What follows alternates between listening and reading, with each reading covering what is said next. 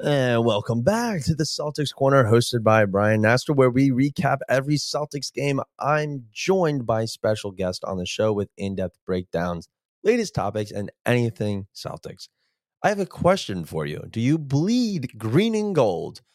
If you do, you are in the right place. Make sure to follow my podcast as well as my socials at Celtics Corner underscore on Twitter and Instagram for live game updates, posts, and discussions for your Boston Celtics. Ah, it's good to be back. Sorry, I had to take a week off, uh, personal business, but I am back and I missed you guys. But we had a lot of games that we missed, a lot of uncover, but I'm gonna I'm gonna break it down for you. All right. First things first, the biggest thing of them all: Jason Tatum finally named a starter for the N B A All-Star Game in Utah coming up in two weeks, I believe. The nineteenth, I believe the game is. So we're right there. Tatum finally named officially an N B A All-Star starter. Uh, kudos to him. He deserves it. I think he all deserves a round of applause. Mm-hmm. Mm-hmm. He deserves it. He deserves it. But um, we got to break that down, though. He finished third in voting. So Giannis and Giannis finished first, K D second. Obviously, Joel Embiid got snubbed here. And Daryl Morey, of course, had to get involved. The president of the Sixers slammed Boston media for snubbing Joel Embiid. Let's back up here. Let's back up. And I'm going to I'm gonna credit Chris Mannix on this, uh, journalist, N B C Boston, for um, great guy. Love his content, his show. He brought this up on his show, and he he basically he basically fired back at him, and I think he hit the nail right on the coffin. He basically uh, called him out, saying, "Listen, you got one point five million people in Philly, right? And you got five hundred thousand people in Milwaukee. Fan votes account for fifty percent of All-Star voting. The other twenty-five percent is N B A players, and the other twenty-five percent is the media, right? Daryl Morey is slamming the Boston media for the reason why Joel Embiid was not named a starter. Instead, heavily Jason Tatum. Now, before I say this, Jason Tatum and Joel Embiid are on the same level. You could basically make the argument they're at the same level, talent-wise. They're right there. They're both M V P candidates. Amazing, amazing players uh, for the East. They, they basically are the East. Okay? So, not one's better than the other. Okay, before I say this, but he makes a good point. How are you going to point your fingers at the media, specifically Boston, for snubbing Joel Embiid when yet you're getting outvoted by Milwaukee for Giannis to be the number most votes when Milwaukee only has five hundred thousand people? And I mean, obviously anybody can vote for Giannis, doesn't matter where you live, but you have you have dedicated fans in Philly, one point five million of them, and you're going to point your fingers at the Boston media for the reason why Joel Embiid is not an N B A All-Star starter. I think that's outrageous to even make a claim like that. You, you look at yourself in the mirror, blame yourself and only yourself and your marketing team, because this is on you and nobody else. Do not come over Boston and slam us for the reason why Joel Embiid got uh, snubbed. Now, that brings up another issue. Should N B A All-Star Game be a positionless game? one hundred percent yes. The game has evolved from where it used to be twenty, thirty years ago, where now you don't need to have a dedicated point guard, shooting guard, small forward, center, right? It has dedicated itself. It is it has transformed the game over time with teams playing small ball or, you know, having a lot of bigs. We've seen it time and time again. And I think for the sake of the All-Star game, at least, there should be no positions in the All-Star game. It, I think that makes it even more fun just because you could play around with the different types of talent that you have across the N B A, all sharing the same court together. You know, have a bunch of point guards out there, shooting guards, and then, you know, maybe have a bunch of bigs. Who said, like, make it positionless? I think that, I think, you know, if you could play the game positionless, why can't you play the All-Star game positionless, right?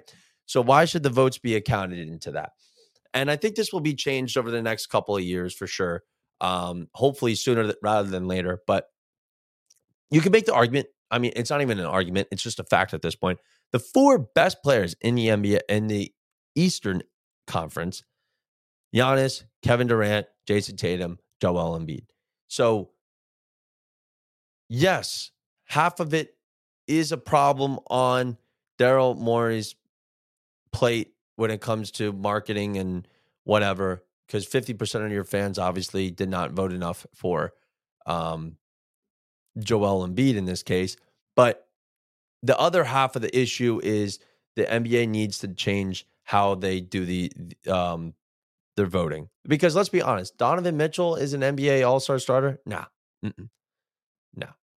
I mean, you can make Kyrie Irving? Sure, I guess. But I just don't know how he ended up being on top after all the shenanigans that happened in the beginning of the season. But when, again, you have a city like New York, one of the biggest populated cities in the country, of course, you're going to get a lot of people um, voting for Kyrie Irving. So there's a disadvantage there with the fifty percent fan voting. You know what I'm saying? Um, but yeah, positionless basketball sh- should be a thing in the N B A All-Star game when it comes to voting. And Jaylen Brown, yes, you can make the argument he got snubbed. You could put him over Donovan Mitchell or Kyrie Irving any day of the week. I think he deserves that all-starter spot alongside with his teammate Tatum. Fortunately, we're not going to get to see that this season. Hopefully, hopefully next season. But for now, probably Jaylen Brown will be a reserve in the All-Star game. Um, but other than that, congratulations on both of them. And Daryl Morey, shut your damn mouth. Next, another guy, head coach, interim, intern, let me repeat, intern, head coach Joe Mazzulla named the head coach for Team Giannis in the N B A All-Star Game. I could not be more excited about this. He deserves it more than anybody, and I'm glad it finally, the news finally was broken out yesterday. He acts all, oh, I don't care, whatever, you know, and Marcus Smart made a little comment saying, bullshit, bullshit. It is a big deal, especially since I believe he is the first N B A intern head coach in N B A history to coach an N B A All-Star game, which is an, an accomplishment in itself. And, I'm, and he is the first Celtics head coach to coach the All-Star game since Brad Stevens, I, I believe, back in twenty seventeen. So, again, uh, credit where credit is due with this guy. He did a phenomenal job with this team after taking a team that fell short two games last season uh, in the N B A Finals. And everything that happened with Ime Udoka over the offseason, he could have shit the bed with his team. Instead, he made it ten times better, ten times better. Obviously, with the direction of Brad Stevens and, you know, him uh, picking players, making this team, having the best system accounts to it as well. But Joe Mazzulla has been a class act ever since game one of this season. And I just enjoy the way he coaches. Um, he doesn't overstep. But at the same time, I think he's the right guy for the right job. And it should be interesting. It should be interesting what happens this this offseason with the Boston Celtics, whether or not they want to go back with Ime Udoka or they, the Celtics' success of this season will reflect on whether or not Joe Mazzulla will get that starting head coach position and they'll just let Ime Udoka walk out the door. So that's something that I, I'm going to keep an eye on. And I'm, I, he's won me over, Joe Mazzulla. He's won me over. I like him. I love me a nice cup of Joe. And he's, you know, he's joking around with the players and he's just, he has a great chemistry to the team as well. Um, so again, kudos to Joe Mazzulla. Let's give him a nice round of applause. Mm-hmm. Good job, Joe. Anyways, moving forward, We also have the trade deadline that is associated with the N B A All-Star game. Uh, right before All-Star weekend, we have the trade deadline, which is very huge, coming up in a couple weeks. And obviously, you hear all sorts of rumors and buzz about potential trades, yada, yada, yada. Um, I don't think the Celtics should really do much. They got the team they need. Just got to stay healthy and play the best basketball they can. And not a single team could beat them in a seven-game series, let's be honest. And we know this team is doing a deep playoff run. So how much more help do you need? Well, you can make the argument we might need a little bit help on the big sides of, of the team. You know, you got Al Horford, um, Rob Williams carrying a lot of the load for them. Grant Williams, and another guy. But, uh, you know, Luke Kornet has been getting some great minutes as well. But again, um, you got guys like Peyton Pritchard, and he's averaging a career low right now of twelve and a half minutes per game. And it sucks because Peyton Pritchard is a phenomenal basketball player. A lot of young talent. Um, the, the, the, the potential is sky high with him and where he could take his career off. He's, I believe, shooting a forty percent uh, three-point percentage from the field um, in his career. And it just sucks because there's just so much depth on the Celtics bench. It, they're deeper than the damn ocean. And this guy can't, doesn't get the minutes he deserves. And I agree. I mean, he was on the Point Forward podcast yesterday with Andre Iguodala, and they were asking him questions about, you know, where you see yourself in five to ten years. And he he said, like, oh, obviously after I'm done here, after this year, I'd like to look, be a part of a bigger role a little bit. That doesn't necessarily mean somewhere else, but he's going to push that narrative with Brad Stevens and the front office. Hey, I love this team, and I want to be a big piece of that. Uh, here, I'll, I'll read you the quote. Uh, and I quote, he says, I definitely do. It's obvious what I work for. I think that's what Brad Stevens and them know too. We've had this discussion, but a bigger role. I want to be part of a winning culture, but I also want to help that, be a big piece of that. I'm not saying it's the best player on the team, but I don't know what my future holds unless I can't take that next step. I don't know what is in for five or ten years, but I just want to look back and know that I put my best foot forward. I put all the work in, so whatever happens, I can live with it as long as I did it my way. That's the most important for me. And I love, uh, again, huge, huge Peyton Pritchard guy. Um, he's just, he's just a class talent. I mean, you just see him whenever he plays on the court, and he, he kind of reminds me of the movie, the movie Rudy, um, you know, the true story with the Notre Dame football player. And here's the, you just get this guy, just so much talent, doesn't get the time he deserves on the court, but he, he lays it all out there every time. You know, he, the defense and, and defensively, he's significantly improved. When you're working under the minds of Marcus Smart and Derek White, you know, two top guard, defensive guards in the league, one being a defensive player of the year. I mean, of course, that's going to be a great tool, learning from those guys, you know, in earlier in your young career, because we're already seeing it as it is, how he plays, um, go, you know, stealing balls behind people's backs. You know, they would get a defensive rebound and he'll d- down low and chirp him down low and get that ball back. I mean, this guy is just always entertaining to watch. I never, I never uh, wanted bad for him, but at the end of the day, it comes down to whether or not that he will be a part of the Celtics in a bigger piece later down the road. And unfortunately, I don't see that happening. I think it's just such an uphill climb for him at this point when you have Marcus Smart, Derek White, Malcolm Brogdon, that I don't think he will really ever get to be able to touch um, that point in the career where he wants to be. And I think he deserves, I think he deserves um, a bigger role somewhere else. And I will root for him wherever he goes. But if you are the Celtics, do you keep him for the rest of his contract, or do you trade him away for value? And that's a tough question. As much as I want him to be a Celtics for the rest of his contract and just go into restricted free agency, I think the va- you can get good value with him right now, um, and look for a, another big that you can have come off the bench to fill in for guys like Al Horford or Rob Williams, because it's that mid-season um, body wear and tear. You got Rob Williams missing games here and there. Al Horford, we've seen him miss a couple. So these guys are getting banged up. You know, it's mid-season. Of course, you're going to see them miss out a couple of games. And when you're and, and when you're down bigs, it's you know it's very hard for this team to win games. Um, so I definitely want I want to see Peyton. Pritch- I want to see what Brad Stevens can do with Peyton Pritchard. We know what he's capable of doing. I mean, we fleeced the damn Pacers in the offseason for Malcolm Brogdon. So um, if there was a trade to happen, I'm sure Peyton Pritchard would be involved in it somewhere. Um, other than that, let's take it back to Saturday with the Lakers game. Uh, we all know Celtics pulled away with that after going on a three-game losing streak.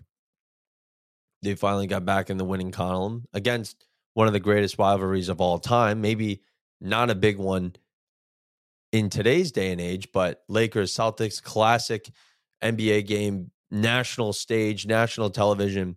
Everybody's watching. I was watching out in the bars, and I just remember uh, watching what happened towards the end of that game. And yes, yes, LeBron, it was a foul. We all know it was a foul. Um, but the way he acted, you're acting like a damn child. How old is this guy? He's thirty-eight, almost forty, you know, twenty-one seasons in the N B A. I, LeBron, your class has just gone down the downhill, so downhill, out the window. He has no class anymore. And honestly, I don't think I've ever seen a grown adult act that way before over a missed, a missed foul call. You're acting like this is a game in the N B A Finals. It's a regular season game. And let's be honest, it's not like you're holding a spot in the playoff, you know, playoff contention right now. You're not even in contention. Celtics, yeah, it, it means something. We're at the we're number one. We're the team to beat in the N B A pretty much. Um, but, I mean, emotions got to him, and that's fine. We've seen that enough. But this is not the first time it's happened in this case. And for him to say, this is what he said after the game: I watch basketball every single day. I want these games. I, I watch these games every single day. Um, I don't see anybody else. It's weird. Stop it. Stop it. Me and you both know, everybody knows, that LeBron James has benefited more from missed foul calls in his whole career than he has um, been been penalized for it in a negative way. Don't don't don't play that game, LeBron. This happens to everybody, and we've all seen it. I've seen it with Jason Tatum. I've seen it with John Morant. It's been all across the league for years now. And again, these guys are humans. And I, I mentioned this before with referees, is their officiating problem. Yes, you can make that argument. But at the end of the day, what are you going to do? You're going to have robots officiate the game? No. This this game is based off of emotion, big moments. Certain, certain teams are going to be more physical than others at certain times. I'm not saying that it wasn't a foul. It, it was a foul. But you didn't lose the game. Excuse me. You didn't lose the game. You had five minutes left in overtime to prove yourself, get your ass back out there and win the damn game. But instead, you cried about it on the floor for fifty-six seconds, which got, uh, you know, I think the referees gave him a technical for that. And and even Pat Beverly grabbing a photographer's camera and walking over to the referee, showing him the photos. Oh my God. I've never, I what is this, high school? Are you kidding me? I've never seen, I, honestly, I don't even know how Pat Bev wasn't even ejected from the game from that. Where do the players get off to be able to do stuff like that? I, I've never seen that in my life. These these players are getting way too comfortable. They're getting way, they're, they're thinking they're above the law uh, in, in this case. And you know what? This wasn't even a, this wasn't even a conversation to talk about. For for the past couple of years, I've seen it all with Tatum clapping his hands, getting called a, a technical. John Moran, oh, he's too small, technical. I've seen it all. Nothing gets brought up about it. But when LeBron complains, the whole world complains, and then becomes a big stunt. And you got N B A shows, you got the media, you got sports shows everybody, everybody is now, it's a, it's an issue, and it's getting brought to attention because it's LeBron, right? Yes, there's an officiating problem, but I don't think you can do anything about it. I don't think it really comes to what the calls are, but it more so the temperament. The the temperament of the referees have gone gotten um, more loose lately and out of control uh, over the past couple of years with these technical calls and these just insane calls and how they play the game. And it, and ruins the games, because you think about the fans. The fans want to go there and watch their favorite player play, and then, but you know, when they got two or three fouls and a technical on them, they're sitting most of the game. They're not going to play the whole game. So yeah, there's a lot of negative factors to it, but at the same time, what are you going to do? What are you going to do? We see it all across sports. I can bring up the Bengals and Chiefs game, but I'm not going to do that because this is a Boston Celtics podcast. We're moving on. We're moving on. And it, well, actually, I'll say one more thing. Chandler Parsons had a funny thing to say about LeBron's antics Saturday night. He says, I can watch my French bulldog get ran over by a mailman right now, and I would not react like that. Anyways, we're done. We're moving forward. Chandler Parsons always stays relevant in the N B A. In other news, another Tatum making the headlines, uh, the most headlines, actually. Uh, a couple of weeks ago when the Warriors played the Celtics in Boston, Boston won it in overtime. That was a great game. Um, after the game, there was this video of Deuce with Tatum while Tatum was getting uh, interviewed, and Draymond Green came behind him, surprised him, you know, shook him around, whatever. It's the cutest video I've ever seen in my life. I mean, besides any dog videos, but God damn. Uh, it has generated more than sixty-six million views across the N B A social media platforms. Most viewed N B A Twitter video of this season with six point eight million views. Most viewed and liked N B A Facebook reel ever in N B A history, uh, thirty-one million views. And then third most viewed TikTok this season, fifteen point five million. It's just, Deuce has a way with the people, you know? This is such a cute kid. I, lo- I love that kid. Other than that, we have a game tomorrow, Celtics-Nets. Celtics hosting their divisional rival. Um, third meeting this season. Celtics are two and oh against them, looking to extend that lead. Couple injuries here. Ben Simmons will be out. K D will be out, obviously. Rob Williams is a day-to-day, questionable to play tomorrow, and Marcus Smart is out. Now, let's look at that Marcus Smart injury. No clear timeable return here in this case. Uh, he brought up the possibility that he could remain out till All-Star break. Is that good or bad? High ankle sprain. We know what it is. Nothing's broken. Um, Celtics are doing good. Uh, they're I believe they're third in offensive rating right now, and they're fourth in defensive rating in the league. They're the only team in in the top five category for both. Um, yes, it's nice to have Marcus Smart out there. He really helps the flow with, you know, um, the offense, and his defense is obviously spectacular having him out there. But again, let's not rush injuries. We did that last year, I feel like, with Robert Williams, and that unfortunately played a negative role with us in the uh, N B A Finals.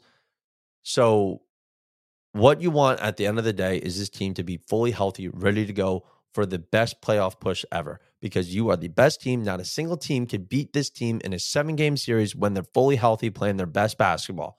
So you got eight games left till All-Star break. If that means Marcus Smart sits out for the next couple of weeks and then he gets the break along with it, I'm sure damn well he'll be back ready to go after All-Star break on the twenty-third. But other than that, Celtics should take care of business tomorrow against the Nets. All you have to really worry about is Kyrie Irving. You're hosting at home.